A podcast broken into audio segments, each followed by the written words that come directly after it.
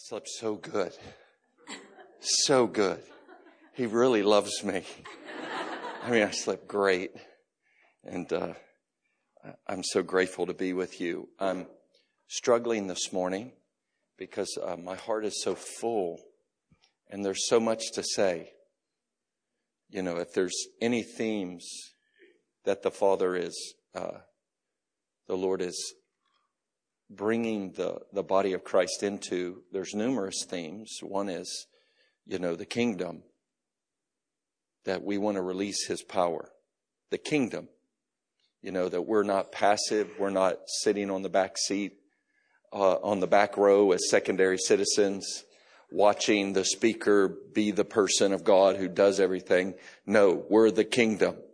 You know, the kingdom of God is here in us and we all get to play we all have a relationship with God and we all get to release God. And so at the same time, he's bringing forth the understanding of prayer, which is we don't only get to make God known, we get to know him as we make him known. You know, it's not enough for me to tell others about him. I want to know him. I really want to walk with him. Uh, uh, what would it good, what good would it be to gain the whole world and to lose your own soul? And to not know the one who formed you and made you in his image. So we want to know God and we want to make him known. Those are the big two thrusts, the two goals of the human heart. In Song of Songs, it begins with that cry. It says, draw me near and let us run together. Draw me near. I want to know you. I want to have intimacy with you, thus prayer. And I want to run with you. I want to make you known. And those are two cries of the human heart is to know God and to make him known. But then this third subject matter, which the, is happening all over the world, which is we want to know him and we want to make him known in the context of an eternal family. He's a father. Father, Son, Holy Spirit. He's always been a father. He doesn't act like a father. He is a father and he defines what fatherhood is. You know, you don't, your experience of a father doesn't dictate his fatherhood. His fatherhood is the gold standard by which everything else has to come in line with, or you can't say you're a father.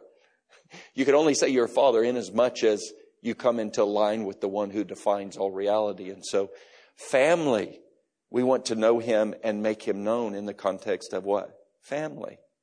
And so that's what the Lord is doing. He's making us a family. And of course, uh, in order to do that, you, you have to know Him. But I, I have so many feelings in my heart right now as the Lord looks down upon us today and uh, to revel in His love. And so I'm going to try to bring together about five messages in one. And I hope that, because our time is short, you know, uh, when I teach on, int- I teach on intimacy with the Trinity, and the whole class is intimacy with the Father a whole class. You know, so there's no way to reproduce 20 sessions in one session. And then a whole class on intimacy with the Son and a whole class on intimacy with the Holy Spirit. You know, three and one. And, and why do we talk about intimacy with the Father, intimacy with the Son, intimacy with the Holy Spirit? Because God has made himself known as three and one. And this is a big deal. You probably don't do that much doctrine. I mean, do you have a new believers class and have a whole doctrinal understanding? I mean, most churches don't, unless you're Catholic and you have a catechism at the age of 12 and you don't know what you're talking about anyway. You know, they tell you about the Trinity, give you three illustrations, sun, sun rays, warmth, and that somehow equals the Trinity, or, you know, water is ice and liquid and steam, and that somehow relates to Father, Son, Holy Spirit. You know, and the reason these type of analogies because the Trinity is the greatest truth ever. And the reason why it's important that you just don't, uh, uh, that you just don't think of God or just Jesus is because it really matters whether God is Trinitarian. Why is that? Because then when we discuss the concept of intimacy and the subject of intimacy, Usually when we discuss it, we discuss it outside of Trinitarian terms. And so the subject of intimacy begins with, what should I do to be intimate with God. That's where intimacy begins. Our subject of prayer begins with, what should I do? What should you do? But if you teach intimacy within the context of a Trinitarian framework, it doesn't begin with what should I do? It begins with who should I do it with? How many of you know that's how it begins a marriage? It doesn't begin with what should I do? It begins with who. Who should I go on my honeymoon with? Not what should I do on my honeymoon? The question of who is much bigger than the question of what. If you get the right girl, the right guy, you know, the what takes care of itself. But if you get the wrong who, doesn't matter what you do. right? Uh, amen? Amen? The who. Why? Because intimacy doesn't begin with you because it existed before you existed. Intimacy didn't begin with you. Intimacy has eternally existed in the great love affair of the Father, the Son, and Holy Spirit. Beloved, you are invited into an eternal love affair as the one creature who gets invited into it. Angels get to watch, you get to enter in. That's why the apostle John was so clear. He said, that which we have seen, that which we have heard, the word of life has been manifested to us. So join our fellowship and our fellowship is with the Father and who? The Son. He's, and you know how he defines it as joy. Make our joy complete by joining us. And who do we hang out with? Father, Son, Holy Spirit. Do you see it? He invites them into a relationship with the God who's three and one. Now you, we don't talk about Trinitarian language that much in the church, but there's a couple reasons why this is important, although you inherently or functionally know it's true. And, and I'll, I'll give you an example. When you pray, you struggle with who to pray to. Right? And I watch believers in prayer meetings switch between the person of the Trinity all the time. Father Jesus. Is it Father Jesus or is it Father and Jesus? Father Jesus, Holy Spirit, come. You know, and, and you'll start out, Father, we just, you know, Father and Jesus and, and so a lot of times you don't know who to pray to, so you just say Lord, because Lord feels like it encompasses all of them. Right? So practically and functionally, this happens all the time. But the Bible is very clear. God is one in three persons. They're one God. There's not three gods. It's one God. But it's one God in three persons, Father, Son, Holy Spirit. It's the eternal love affair. Now, why is this important to you? Because that means the first movement in God's nature is love not sovereignty or power.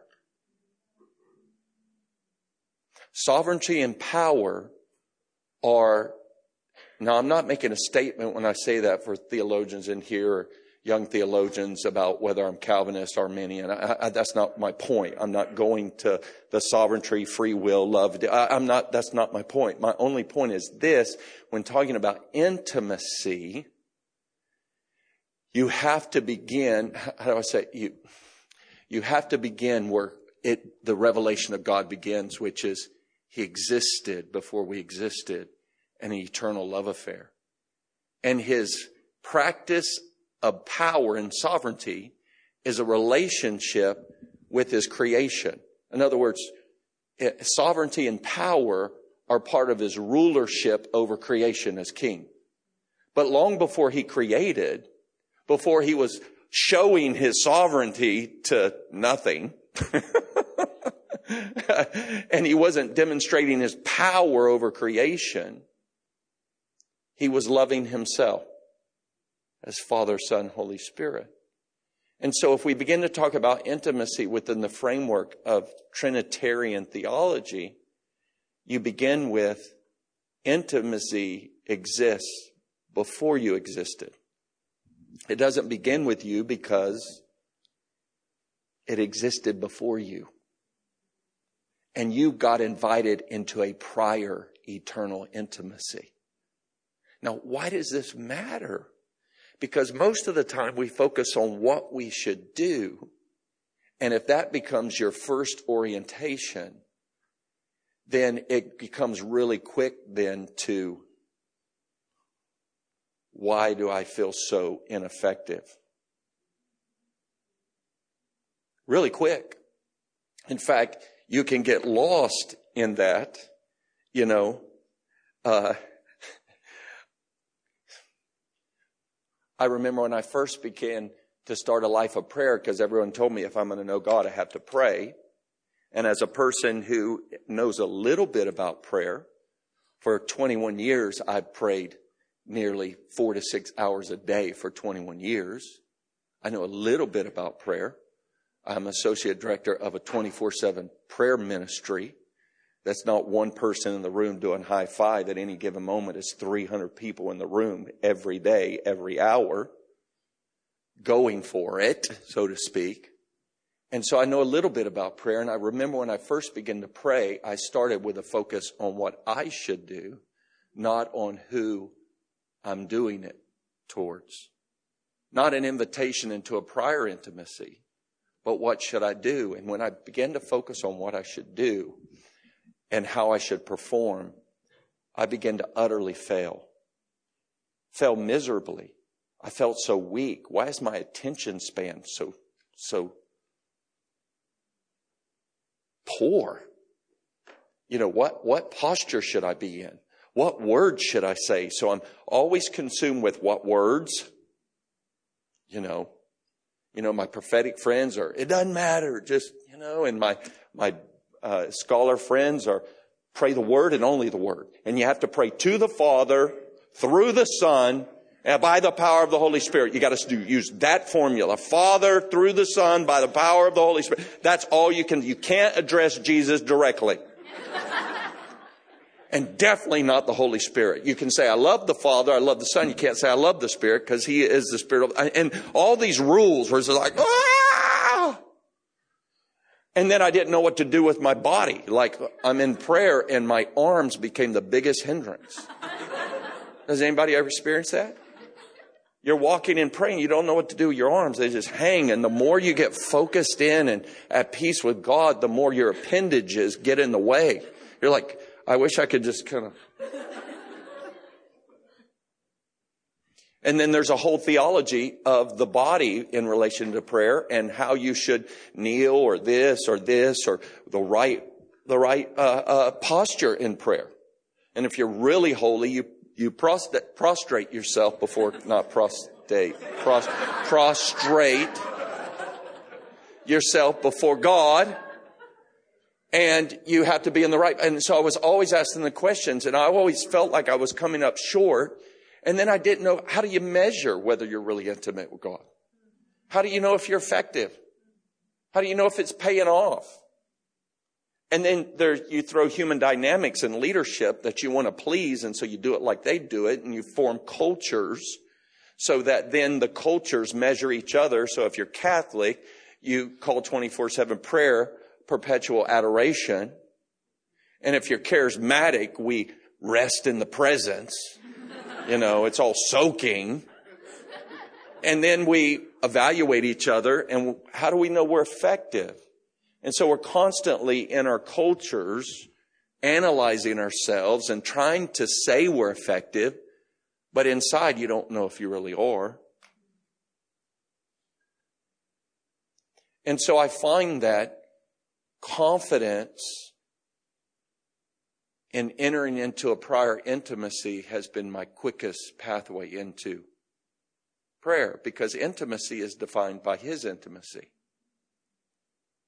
Your personhood's defined by his personhood. And so I find when we come to the subject of intimacy or prayer or ways to cultivate intimacy, we first have to begin with where God begins, and that's with Himself. Father, Son, Holy Spirit. An eternal love affair that you get invited into. And if it began with love, it's going to end with love. That's the goal. Love gives birth to a creation in order to love and bring them into an eternal love affair. And so you have to begin there. Because if it starts with you, you're going to move from one degree of misery to another. And if you don't make that subtle shift between I'm entering into a real relationship with a real person who has existed from eternity past in love with Father, Son, Holy Spirit, then we won't really talk to Him. We'll perform for Him. Even our prayer, our talking will be performance. I remember a story uh, uh, that, um, what's his name told? Um,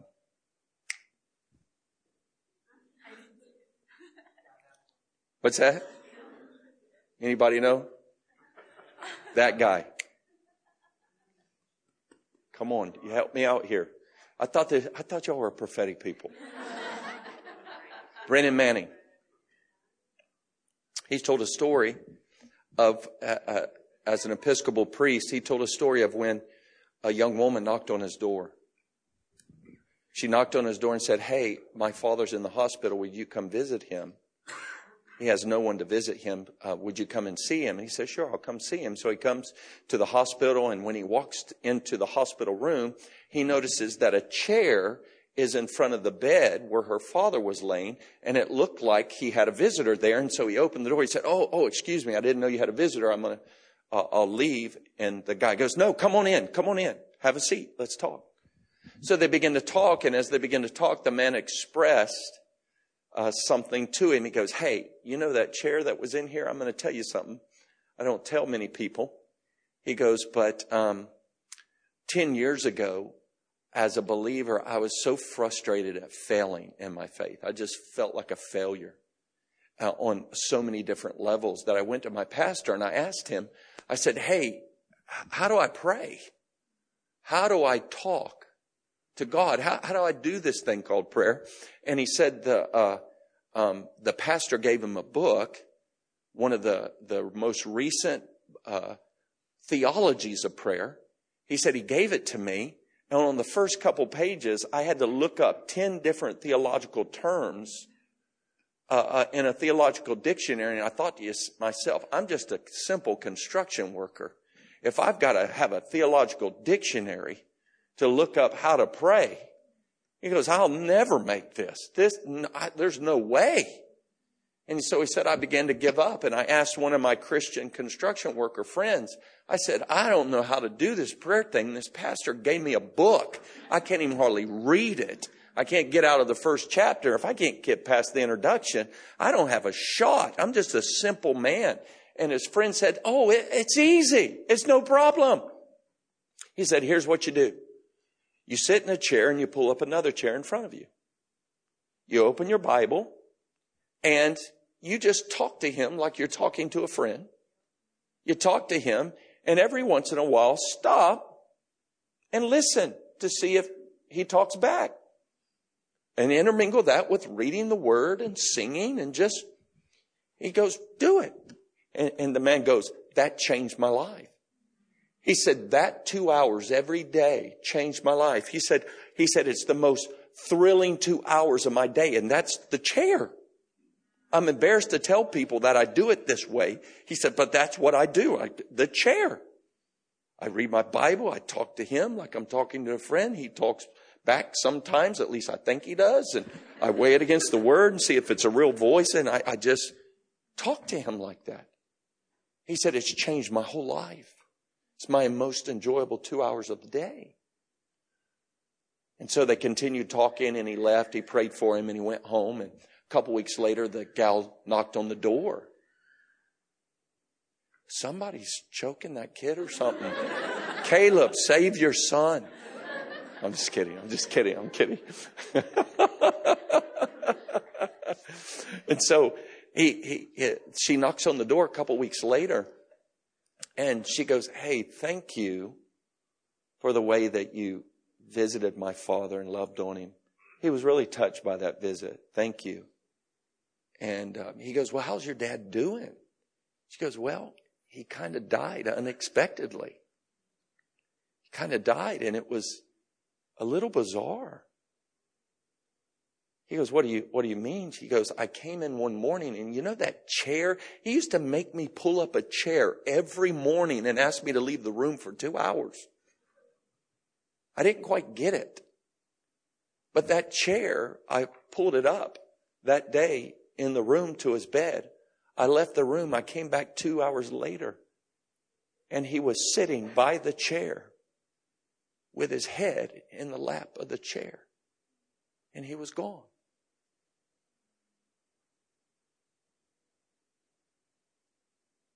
Let me ask you a question. Do you know who you're talking to that you could put your head in his lap?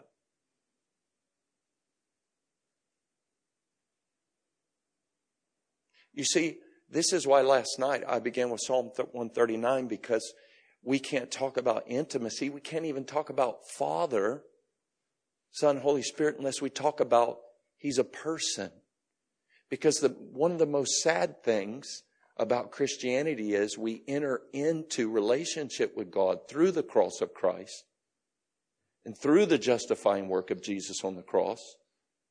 And then we find ourselves performing and actually never entering into intimacy with the God who dreamed up the cross, with the heart behind the cross. We, we, we, we, we never move into that rest of intimacy where we trust the one who dreamed it all up, who brought us forth. And so we don't talk to him, we perform for him, even in prayer and even in intimacy. We perform for him and for others, and we don't realize we've been invited to an intimate, personal love affair. But it's a person. It's not an energy force. It's not an algorithm that you have to get the right It's in order, you know, if you don't fit the algorithm, it finds you out and kicks you off your platform.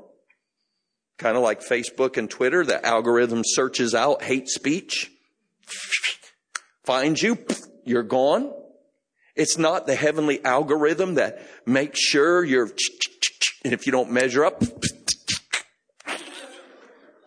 you're kicked off the, the platform. But we look at God this way. We wouldn't articulate it, but we show it in our prayers, the way we interact with Him, the way we interact with others. We don't believe He's a person. We think He's an energy force or a stoic, distant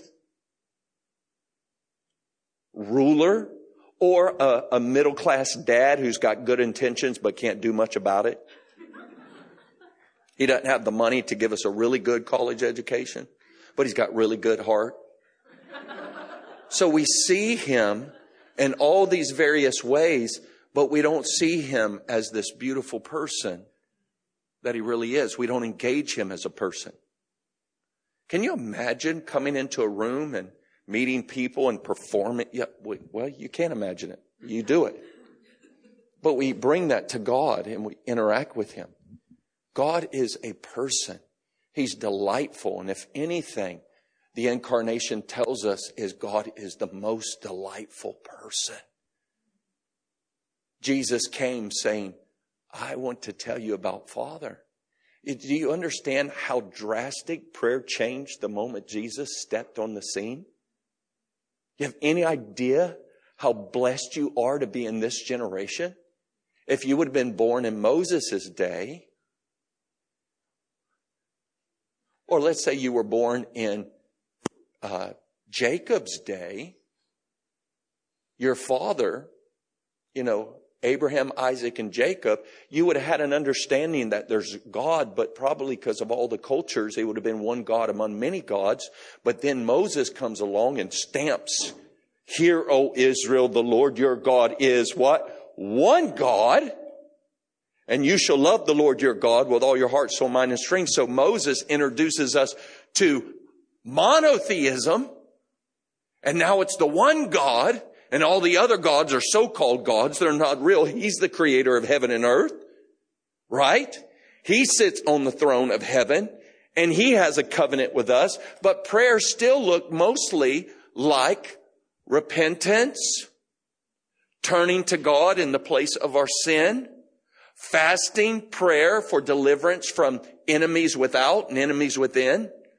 But Isaiah, but David came along and one and told us, gave us this 33 year brief window where the veil was removed and they could stare at the glory over the mercy seat and the 4,000 4, uh, musicians and 288 singers could stare at the glory and sing to the glory and what made Moses' face shine, everybody could look upon.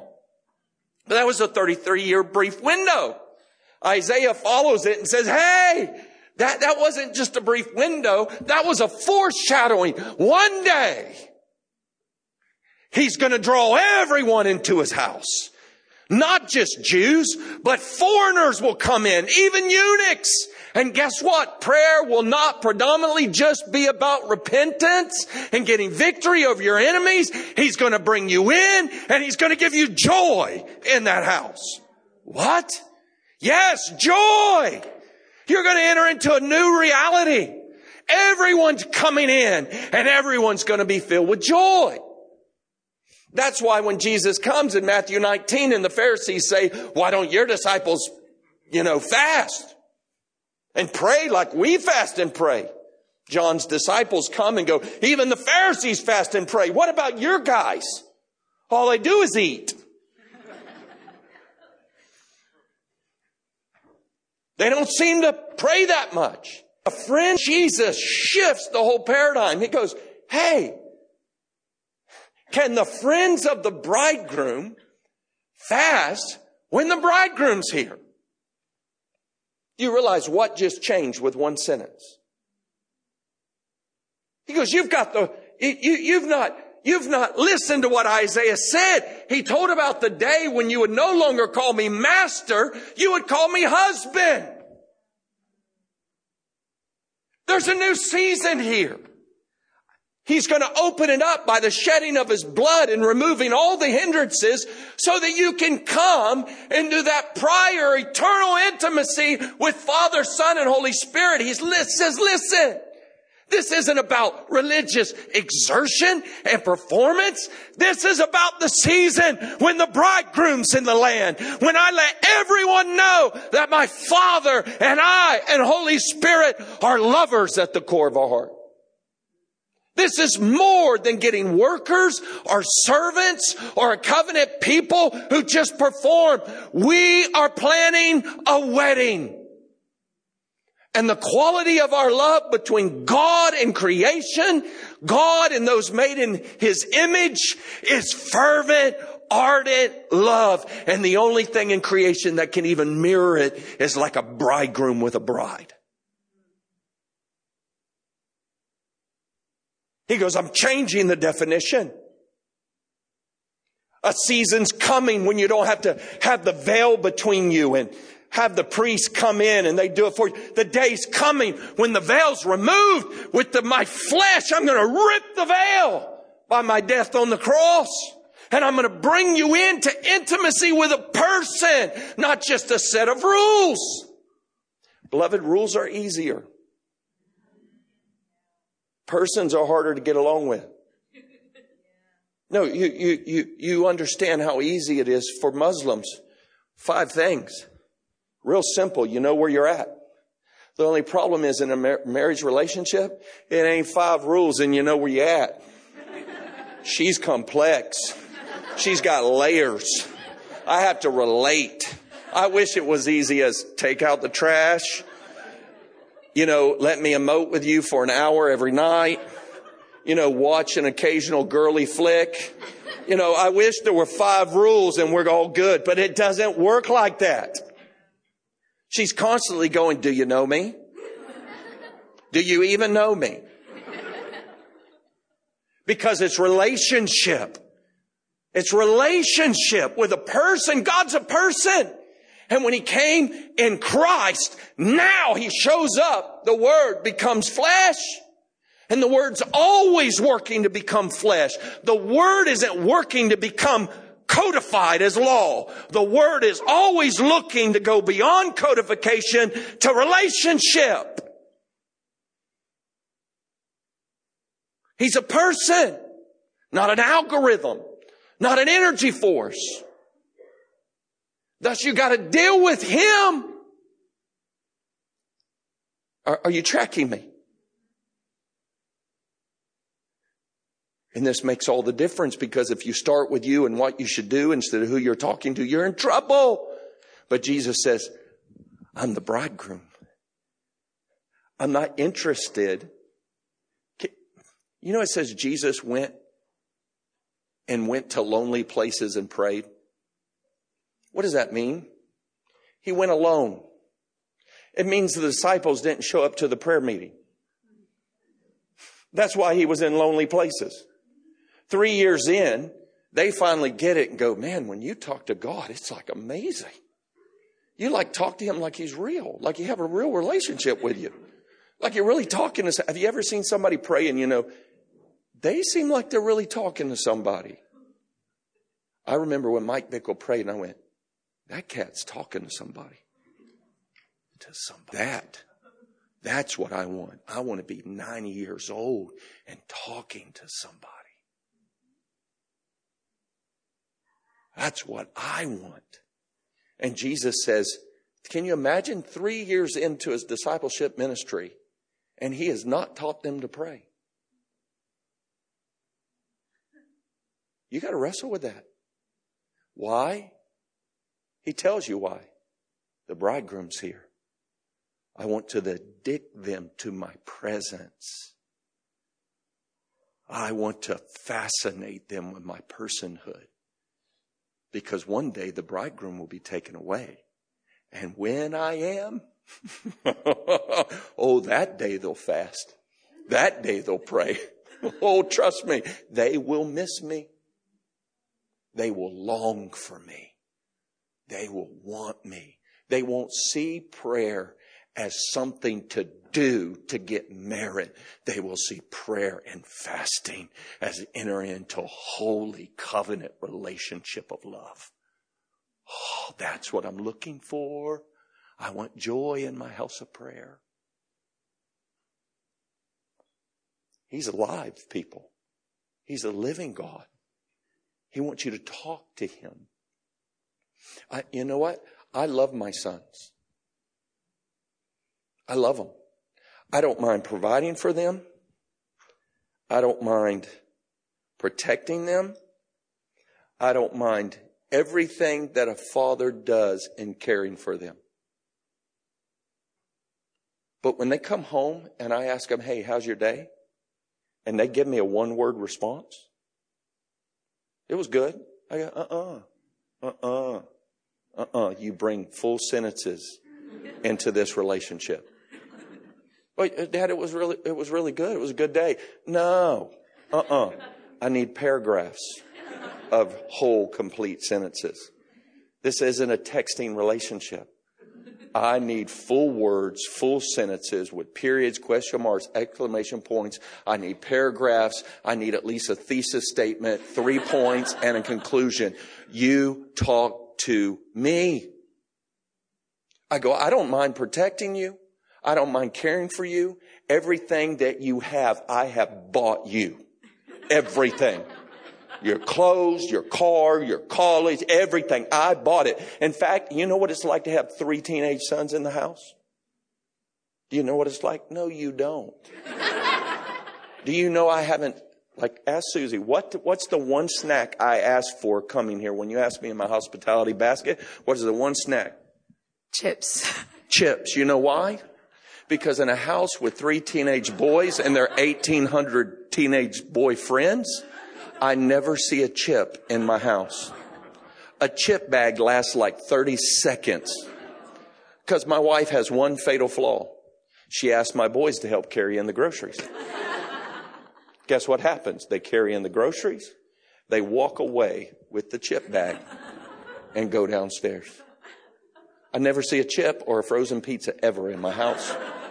Two things. Never, never, never, never, never, never. Why? And I tell them, I say, I don't even mind you eating all my food. Wearing my clothes that I bought and my bed that I bought and my room that I pay the mortgage on. I don't mind. I love it. I truly love it. But this one thing you're going to do, if I do all those things, you're going to talk to me. Because I didn't bring you in this world to not have a deep friendship with you. Ever. I want you to talk to me all your days. All your days. Now, I'm sure you're going to hide some stuff from me, but it's okay. You'll learn. And you'll come to me, well, I want to talk. You know, I thought when they got adults that, you know, they, it, it, the talking just increases because they go, Dad, we get it.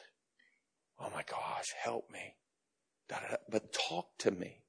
You know what? I remember when we discover that God is a person and we've been invited not into just a sovereign relationship and a sovereign demand upon us as He's the King, but in Christ, our King has become flesh and opened the way. And He's not only our King, He's our brother. He not only calls us servants, He calls us what? Friends. Hosea talked about the day when we would call Him our lover so that it's a deep friendship, but the quality of love moves past friendship love to marital love. So it's like best friends who are lovers. Now, that's not a physical relationship with God. It's a description of the ardency, the fervency, the quality that He's the one I want. And yet we treat Him like an algorithm, a stoic judge, a middle class father who can't do anything. We, we, and we, and it impacts the way we talk to Him and we hide from Him in our shame. We don't know how to relate to Him. And I remember when the, when uh, He's the living God. Do you know he he interacts with us in such a personal way? I remember when my mom, my mom and dad know Jesus, and my father helped lead me to the Lord, and my mom was a picture of a saint, and I remember when she was a young woman, she got cancer, and for eight years she battled with cancer. And um, the last three years, my dad changed her diapers, literally. And um, I watched my dad, who loved my mom. I was a welcome addition to the family, but they had their own thing going. And long after I'm out of the house, they still had it going on. And so I was a welcome addition, but they were in love. And so I remember he bought an Alaskan cruise to hoping to go on it with her with a, one of the really big rooms with the window so she could sit there and look out and they could have that experience. And either Jesus would heal her or she was going to go home to be with the Lord. Well, she did. She died um, uh, a month before the trip. So I remember dad asked me to go on the trip with him. So I went with him and his heart's just down and, and I'm there and I'm on top of the deck of the cruise and I remember um, it was blue skies. It was gorgeous. I think we even saw like killer whales that day on either side. And, but in my heart, I was down. And as beautiful as creation is, how many of you know, even I, I live in Colorado, so it, I have beauty all around me. But no matter how beautiful it is, you've at some point you end up closing your eyes because you inherently know that God is so much more. Those are just tokens. And so I closed my eyes and I just began to pray and said, Lord, I, I, I wish you would encourage me. I know for whatever reason, mom wasn't healed of cancer and it's appointed unto man to die once and give account to you. And I know all of us are going to die and see you face to face. And I also know that resurrection is the answer for humanity, not just immortality. Uh, uh, the, the path to eternal life is overcoming death through resurrection, not avoiding death. So I, I understand that. I'm not mad. I'm not anything, but my heart's down. I miss mom. And um, would you encourage my heart? And I remember just asking for something. I just, I literally said, Lord, I, I want to see your power. You know, would you send a storm, a big one, a big storm in the middle of this Pacific Ocean. I, I want a big storm. like a storm that causes all of us to just tremble before you. And I said, but you know, but, but don't kill anybody. Because you can't really pray prayers that could kill people. So those are illegal prayers, like killing people. And so, uh, but I prayed it. I just prayed it. And, and I said, because I grew up in Florida, now, so I'm familiar with the ocean. And the last thing I'd want in Florida is a storm to come up. Because the water's warm. And so if the ship goes down, I've seen Jaws, I don't know how many times. And the whole idea, the worst verse in the whole Bible to me, besides, you know, eat whatever set in front of you. That's probably the worst. The second worst is where Paul said he was in the open water for two days and nights. And that one scene where the lady is like treading water and mm-hmm, dun-dum, dun-dum, that scene. And so, but in the, in Alaska, I mean, you're in the water for like two minutes and you die. Hypothermia. It's like the, what is it? What it was that? What's that big boat? That, the Titanic where he just got sleepy in it. I can do that. So God send a storm. I mean, I can get sleepy and go to sleep. That's no problem. And so send a storm, but don't hurt anybody. I'll never forget it. I felt the Holy Spirit say, okay. So I grabbed my dad. I know he needs encouragement. I say, Dad, I just want to let you know something. I've asked for a big storm, a big one, a big one. But I asked the Lord not to hurt anybody, but I asked for a big storm. And I think he said yes. He looked at me and goes, Alan, it is, I'm sorry to inform you, son, but I actually read the weather reports. I don't know if you've really heard the Lord because it's going to be sunny all day and tomorrow and the next day. But you know what? Bless you, son. I said, I know I, I could be wrong and I may just be missing mom and da da da, but you know, he's the living God. He's a person. He's the one who met face to face with Moses. He's the one that when Joshua saw Moses and God talk, Joshua remained in the tent. He's the one who had lunch with Abraham. If he can have lunch with Abraham, he can talk to me. If he can become incarnate and walk among us in the flesh, can you imagine interacting with him? What it would have been like? Jesus, sinners loved to eat with him, which meant he had charm. Blessed words were upon his lips. Can you imagine his wit? Can you imagine his humor? Can you imagine the inside jokes he had with the apostles? By Matthew 9, he said, I'm not getting them into religious striving. I'm going to addict them to my presence. And after I'm gone, they'll do anything to get me back. Do you understand? Paul saw him five minutes on the road and he said, the love of Christ compels me to preach the gospel. Whatever happened in that five minutes, you didn't have to demand Paul to do something. He was undone by love, the encounter of love. So anyway, to make a long story short, about six hours later, a massive storm hit us, 19 to 32 foot waves cresting. It was awesome. I grabbed my dad, tried to go up on top of the ship, and it was blowing us back, so we had to go down, and I went to the furthest point of boat because I wanted to do that whole thing. now it looks cheesy, but that's just cool, you know. And uh, and then I went down on the fourth floor and the waves, the, the captain had to turn the, wa- the boat into the waves because, you know, those ships aren't designed for side waves. He turned them into the waves and we would go up. I mean, this was hours, like eight hours. And when he had come down, the props would break the plane of the water on the back of that big old Princess cruise ship. And it would sound like a cannon, like boom, and just all night. You know, it's so unfortunate because all the, it was like the geriatric cruise. I was like 30 years younger than everyone. And it was just a, a bunch of old people getting drunk and gambling. So I, to me, it was a win. They were all in the rooms throwing up, but, but they didn't die. But, um, but, uh, so, so I grabbed my dad on the fourth floor, at four floors above the water and the water's hitting. Now, four floors. You could probably do the math, 12 foot per floor, 48 feet as the waves would hit, the spray would come up, and we're just like. And my dad goes, You're crazy.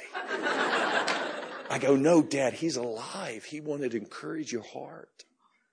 The next morning, the next, it lasted, it lasted for another eight hours. or So, And the, the next morning, the captain came on and said, I am so sorry. In 20 years of captaining, I've never hit a storm like this. It was not expected. I don't have a reason for it. I'm just telling you we're okay now. I remember when I was at the call, Lou Engle had the call Pasadena. And I'm out at the call Pasadena and I asked the Lord, I said, you know, Lord, I've seen a tornado. Our house got hit by a tornado when I was a kid, but I've never experienced an earthquake. I've never experienced an earthquake. I said, would you send an earthquake, but don't hurt anybody? Because you, you can't pray prayers that hurt people. And I'm just a regular Joe. Not, I don't have some inside track to God. I'm just Alan you know, from small little 3,000 person town, Macclenny, Florida, five miles from the Georgia line. And so I, I asked him, I said, Lord, I go, I've never felt an earthquake. Could you send one? And, uh, but don't hurt anyone. So I feel the Holy Spirit whisper, yes. Now I've asked the Lord probably a hundred times and didn't hear the witness and, you, you know, you, you can't pin God down. He does what he wants, but sometimes he says, yes, he's a person. And I remember I said to Dwayne Roberts, who was Lou's guy that was putting on it, and he had arranged it. We were staying in the same hotel room. And I said, Dwayne, I said, I just want a witness. I said, I asked the Lord for an earthquake. And, um, you know, you, you know, and I think he said yes. So guess what? 4 a.m. in the morning. It was either 4 a.m. or 4:44. It became like a prophetic thing for Lou to say something. But but it, at, at, at like 4 a.m. in the morning, all I remember is I woke up hearing what sounded like a massive train. I didn't know earthquakes were loud. Maybe you do. Maybe you've been through one. So loud, and my bed in the hotel goes, boom. And when it comes back, I come out of the bed and land on my feet. And I say, Dwayne, I told you. you know what he said? Literally, he lifted on me and went, you're nuts. And then he went back to bed. I'm like, how can you go back to bed after an earthquake? Guess what? It hit the pornography district, didn't harm anyone, and collapsed the pornography warehouses. And it became like a sign the next day for the call as we prayed. But inside, I'm going, You did it for me. can I tell you one more story? I could tell you several stories. Why? Because I, I'm only telling you stories for one purpose. He's a person. He's not an energy force. He's not an algorithm. He's a person. Father, Son, Holy Spirit. And the reason why you're a person is because you're made in his image. And you relate to one another as a person. And so do you relate to God that way. And the moment you get it into your head that he's a real person is when life really starts changing in the place of prayer and intimacy. Then I, can relate to him and I don't have to perform for you. I don't have to perform from him, but I do have to talk to him. I do have to open my heart. I have to trust Him. I have to let His Word change me. And so, uh, I, I remember we were at uh, Yellowstone National Park. And my sons had heard these stories, but they weren't part of them. So my sons are with me at Yellowstone National Park.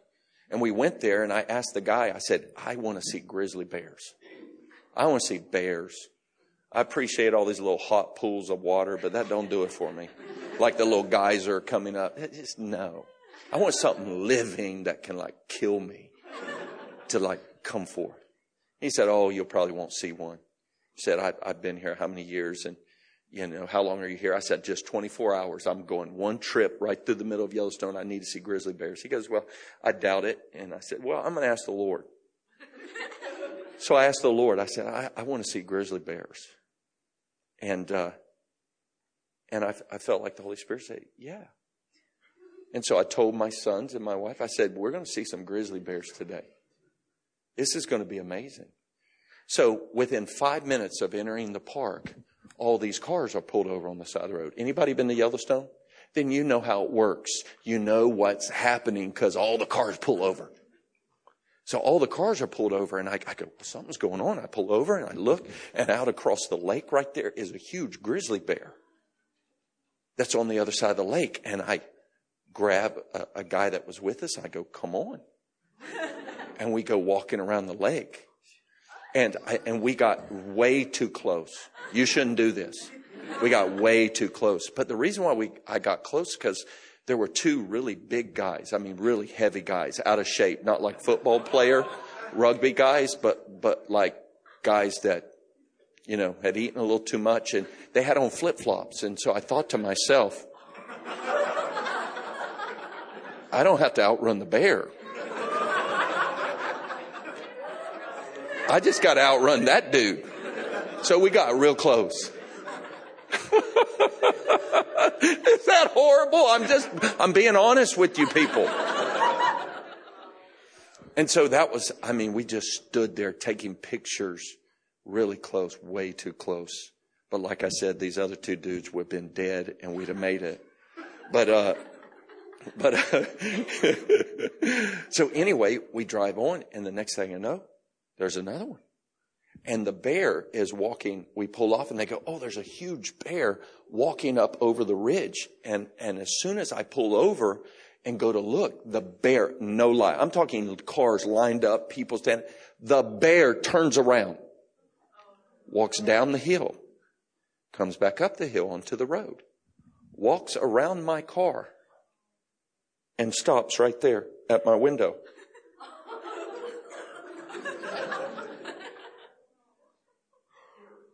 Now I rolled down the window, but not fully. Just enough to talk to him about the Lord loves him. I'm sitting there telling him the Lord loves him. So as he's doing it, then he moseys on, and after he stays there for a while, he just moseys on and walks across the bridge and goes down the other way and leaves. So then I'm driving and I see uh, this elderly couple has pulled over on the side of a road and they're standing out. And behind them, a large buffalo is coming. Now, buffalo are, are, you know, they look lazy and nice. It is this. But if you get within a certain circumference, they turn really scary. Could really hurt you. This elderly couple doesn't know the, the, the bison's coming up behind them.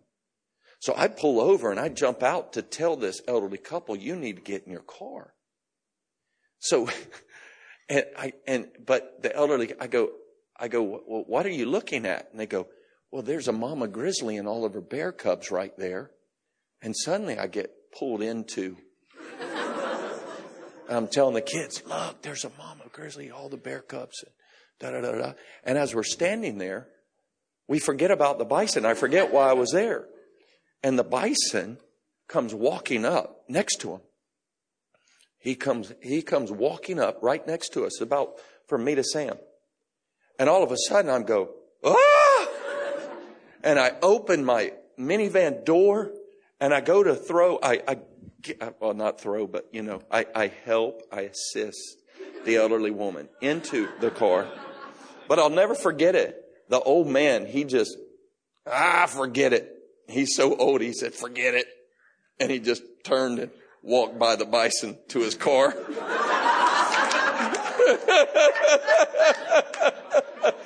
and then the bison does the weirdest thing. He rolls over in those wood beams that they put to park, you know, on the side of He rolls over and he just starts itching his back.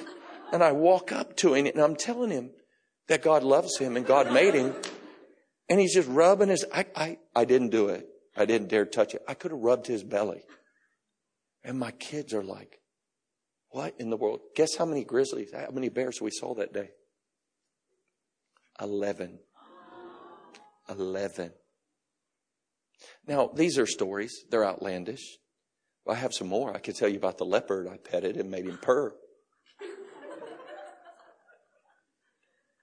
My point is not to, to make hyperbole or stories that are beyond or outlandish.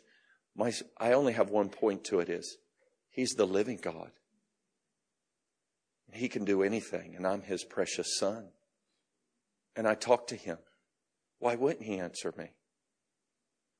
Why wouldn't He want to delight my eyes? Why wouldn't He want to with me? You know, Moses gave us monotheism, but when Jesus came, he did something far greater than give us monotheism. Do you know the very first revelation that Jesus gives concerning his Father? He's at the age of 12. He stays in the temple. Mom and dad leave. They come back and go, What in the world were you doing? And what did he say? Did you not know I'd be about my Abba's business?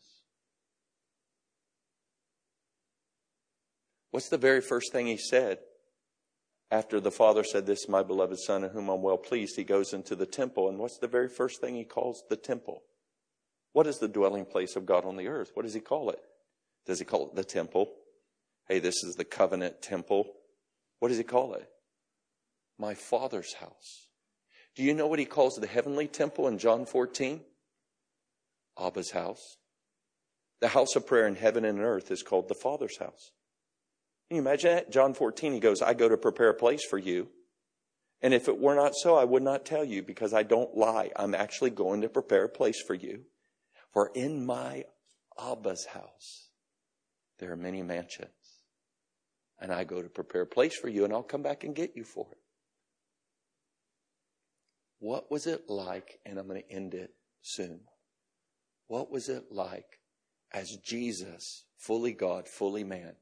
Luke tells us that he grew in wisdom and strength, that the revelation of who he is had to fill that context of when his mind would grow and understand. What was it like that day when Jesus, like every Jewish boy, is kneeling down with all the other Jewish boys.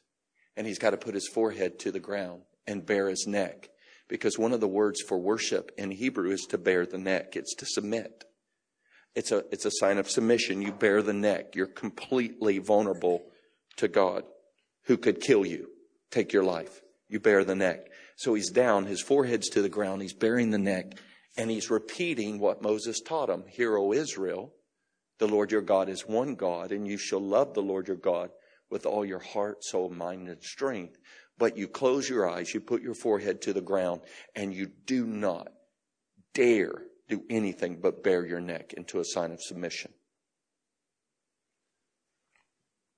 What was it like that day when that little six year old, who knows how old he was, what was it like that day? His head's bowed down, his neck's bore, He's repeated the Shema, and suddenly it hits his little human mind and spirit, who is fully divinized by the presence of the second person of the Trinity.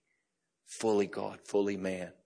But that day when suddenly his human mind can fathom God. And suddenly he lifts his head. And I can just see him in front of all those boys. And he stands up and he does the unthinkable. He lifts his eyes to heaven and looks straight into God's holy heart. Abba.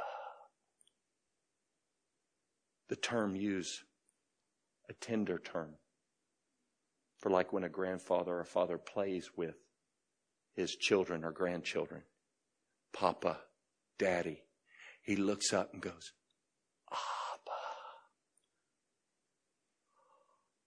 I can just see the, I can just see the priest. I can just see the rabbi go, uh, Jesus? Uh, uh, who are you talking to? Abba. Joseph's not here, Jesus. I'm not talking to Joseph. I'm talking to Father. Beloved, you don't know it, but in the eyes again changed that day. Because a human being just looked God right in the eyes again and uttered that he's his father. Not just his God, not just the, the, the maker of the covenant, not just the creator, not just the sustainer. He is in love with me. He's my father. And from that point on, Jesus would say, Father, 105 times just in the gospel. John, he would say, my father 25 times. Why are you saying this, Alan? Because if you don't begin with intimacy with who instead of what, chances are he won't be father to you. He'll be the taskmaster still, the master. You trying to earn his favor and you certainly won't be able to say what you need to say. My Father. My Father. Let me tell you, life begins in Christianity when you can say, My Father. He's my Father. And you can stand up here and tell me your story of when you asked him something and he did it. Can I tell you one other story? Can I tell you one more story? Here's why. If I don't tell you these stories, this isn't trying to boast about my relationship with him. I'm the weakest of all men, but he's alive. You know what happened? My Nissan Pathfinder broke down. It broke down. The dealer did something, a miracle. The dealer said, we won't try to fix it because there's no way to fix it. He didn't rip me off. He just said, bury it and go get a new car. Okay. So I've never had to buy a car. I ask God for cars. He gives me cars. I don't understand it. It just happens. You might ask him for trees and get trees. But me, it's cars. He gives me cars. But he usually gives me cars that are really modest cars and, you know, like a Nissan Pathfinder. It's just a, but I walked in and my boys had never seen him answer my prayers about cars. So I walked in, it's a Sunday afternoon. I said, boys, my Nissan Pathfinder's dead and I'm going to ask the Lord for a car. He's going to give me one. Is He just loves me like this. So Sure enough, I say a 30 second prayer. They roll their eyes at me like, okay, dad, yeah, whatever. Yeah, mm-hmm. Yeah, blow kisses.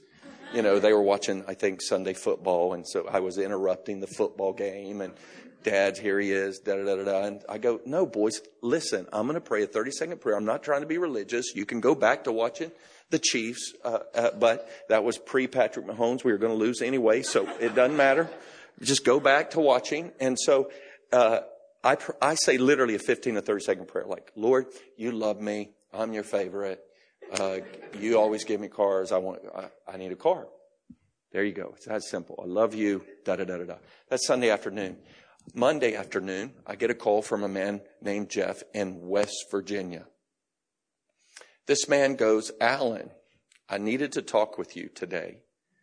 I have this classic car and I've been praying the Lord's really put it on my heart to sell it and give the proceeds to the kingdom.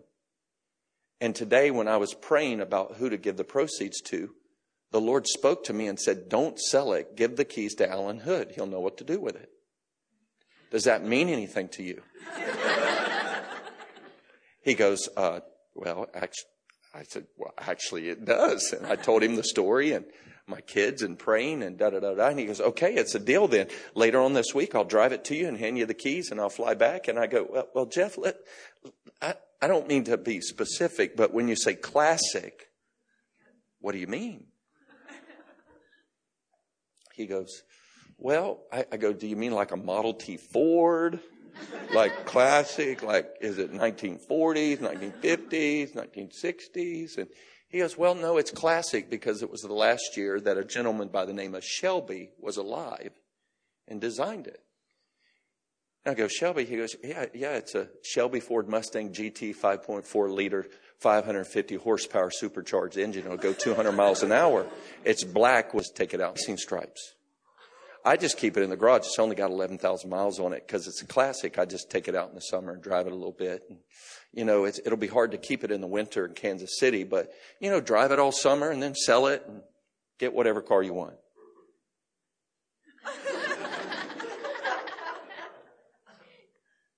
I thought, this is amazing. This is unbelievable. Do you know what it feels like to go over 150 miles an hour? Here's what I'm telling it. My dad grew up in Hickory, North Carolina, right outside of Charlotte. He grew up there, and I'm related to NASCAR drivers Dale Jarrett, Ned Jarrett. They both won the Winston Cup. Their NASCAR is in the blood. We are aggressive drivers, unlike Susie, who's a very defensive driver. Um, but uh, bless her heart, she's you know the Lord's you know the Lord's working on her, and um, so NASCAR. But my dad didn't want to drive NASCAR; he wanted to drag race.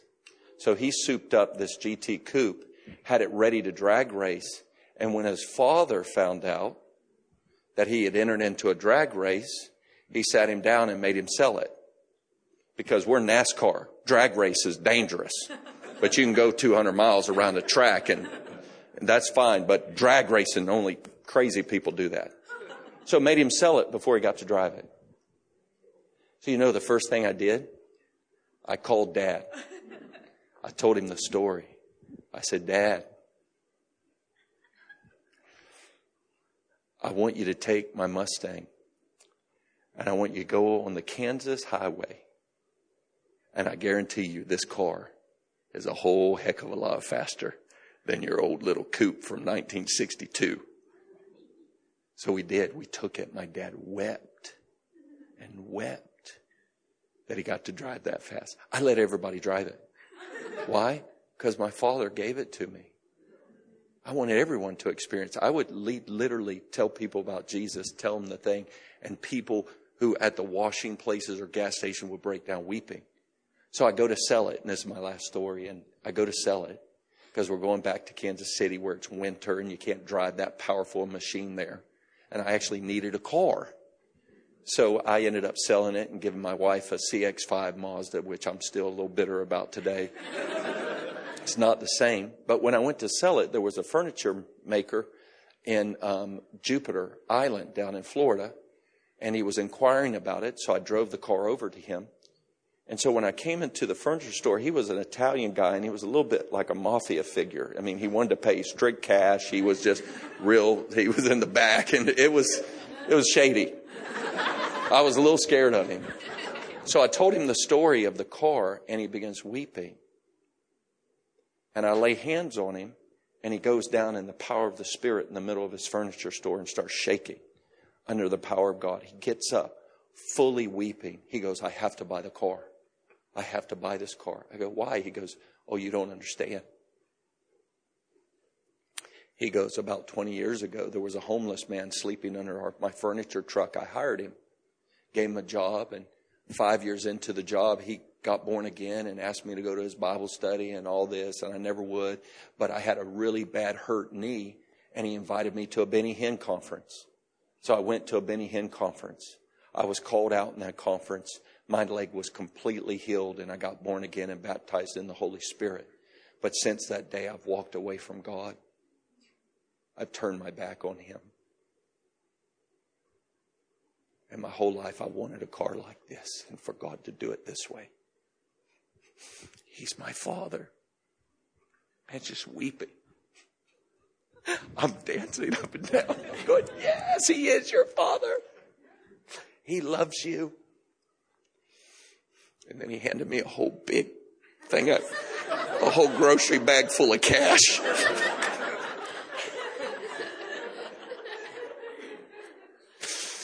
Anyway, I could tell you story after story, but I want to leave you this, this last point. Because this whole point last night was He knows you. And it's His knowledge of you that produces the cry for wholehearted love. We love Him because He first what? Loved us. He's intimate with us. He's personal. You know what Jesus did? You think I'm you think this whole encouragement thing and the Lord's little tokens of love is not real? You know what happened when the disciples found out that they cut off John the Baptist's head? You know what Jesus did? He immediately sends them across the lake and he goes up on the high mountain where he went often to pray. Now, imagine this. He sends his disciples across without him. Everyone's thinking they killed John. We're next. They killed John. We're next. Jesus is up on the mountain. They go off. They're terrified. And he sends them without him. And what does he ask the Father up on that mountain? Can I do the walk on water thing? They're really afraid right now, Father.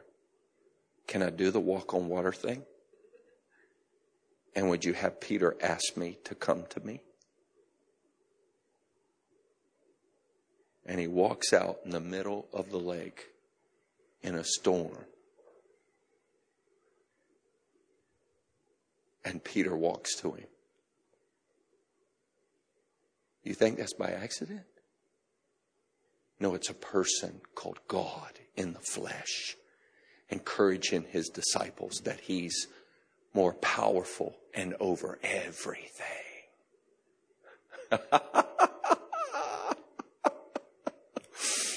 this is what God is like.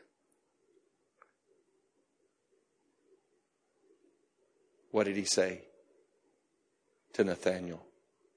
Oh, you're fascinated because I gave you a word of knowledge? Said, I saw you under the fig tree. Oh, you hadn't seen anything yet.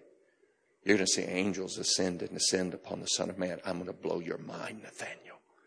I'm the living God. I'm going to blow your mind. I'm going to make your eyes look like the same eyes like David and Moses I'm going to blow your mind, young man.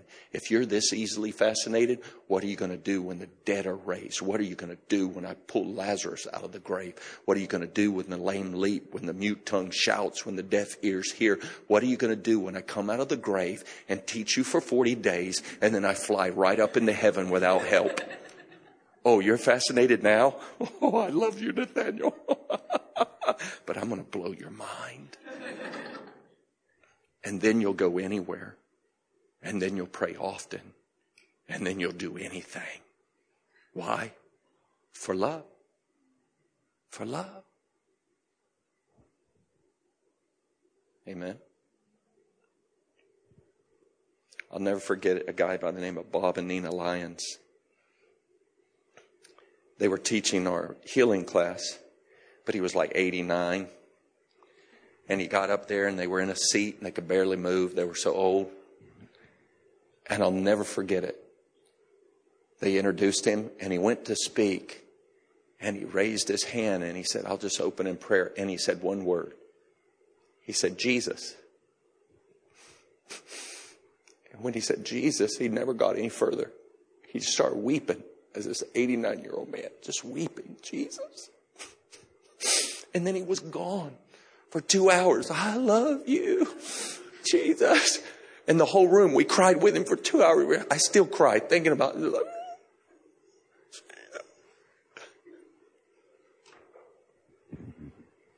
And I said to myself, I want to be 89. And I want to say one word. I want to say your name. I'm in there. When that kind of love produced, God, make my life like that man. I'm in this with you forever. I want to have that kind of relationship. I remember I went over to his house. I go, I got to learn how to pray. And I'm sitting there and he, he goes, well, let's wait on the Lord. And he closes his eyes. It's like an hour later. And literally I go, uh, my friend who was with me, Dirk, this German guy, I go, I think he's dead. I go, I think he's dead.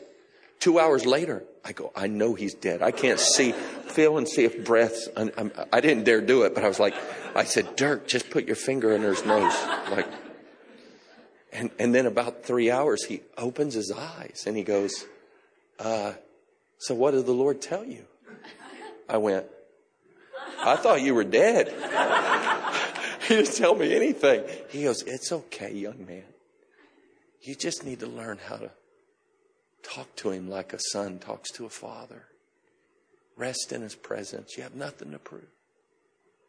He's done it all. Now just, since he's done it, why don't you give him what he wants? A relationship. Why don't you talk to him? He's glad to provide for you, to protect you, to care for you, to show you his power. But it's really, he wants you to talk to him. You, Alan, what's the point of this morning's long session? Talk to him. Don't be religious. Just talk to him. Talk to him. Talk to him.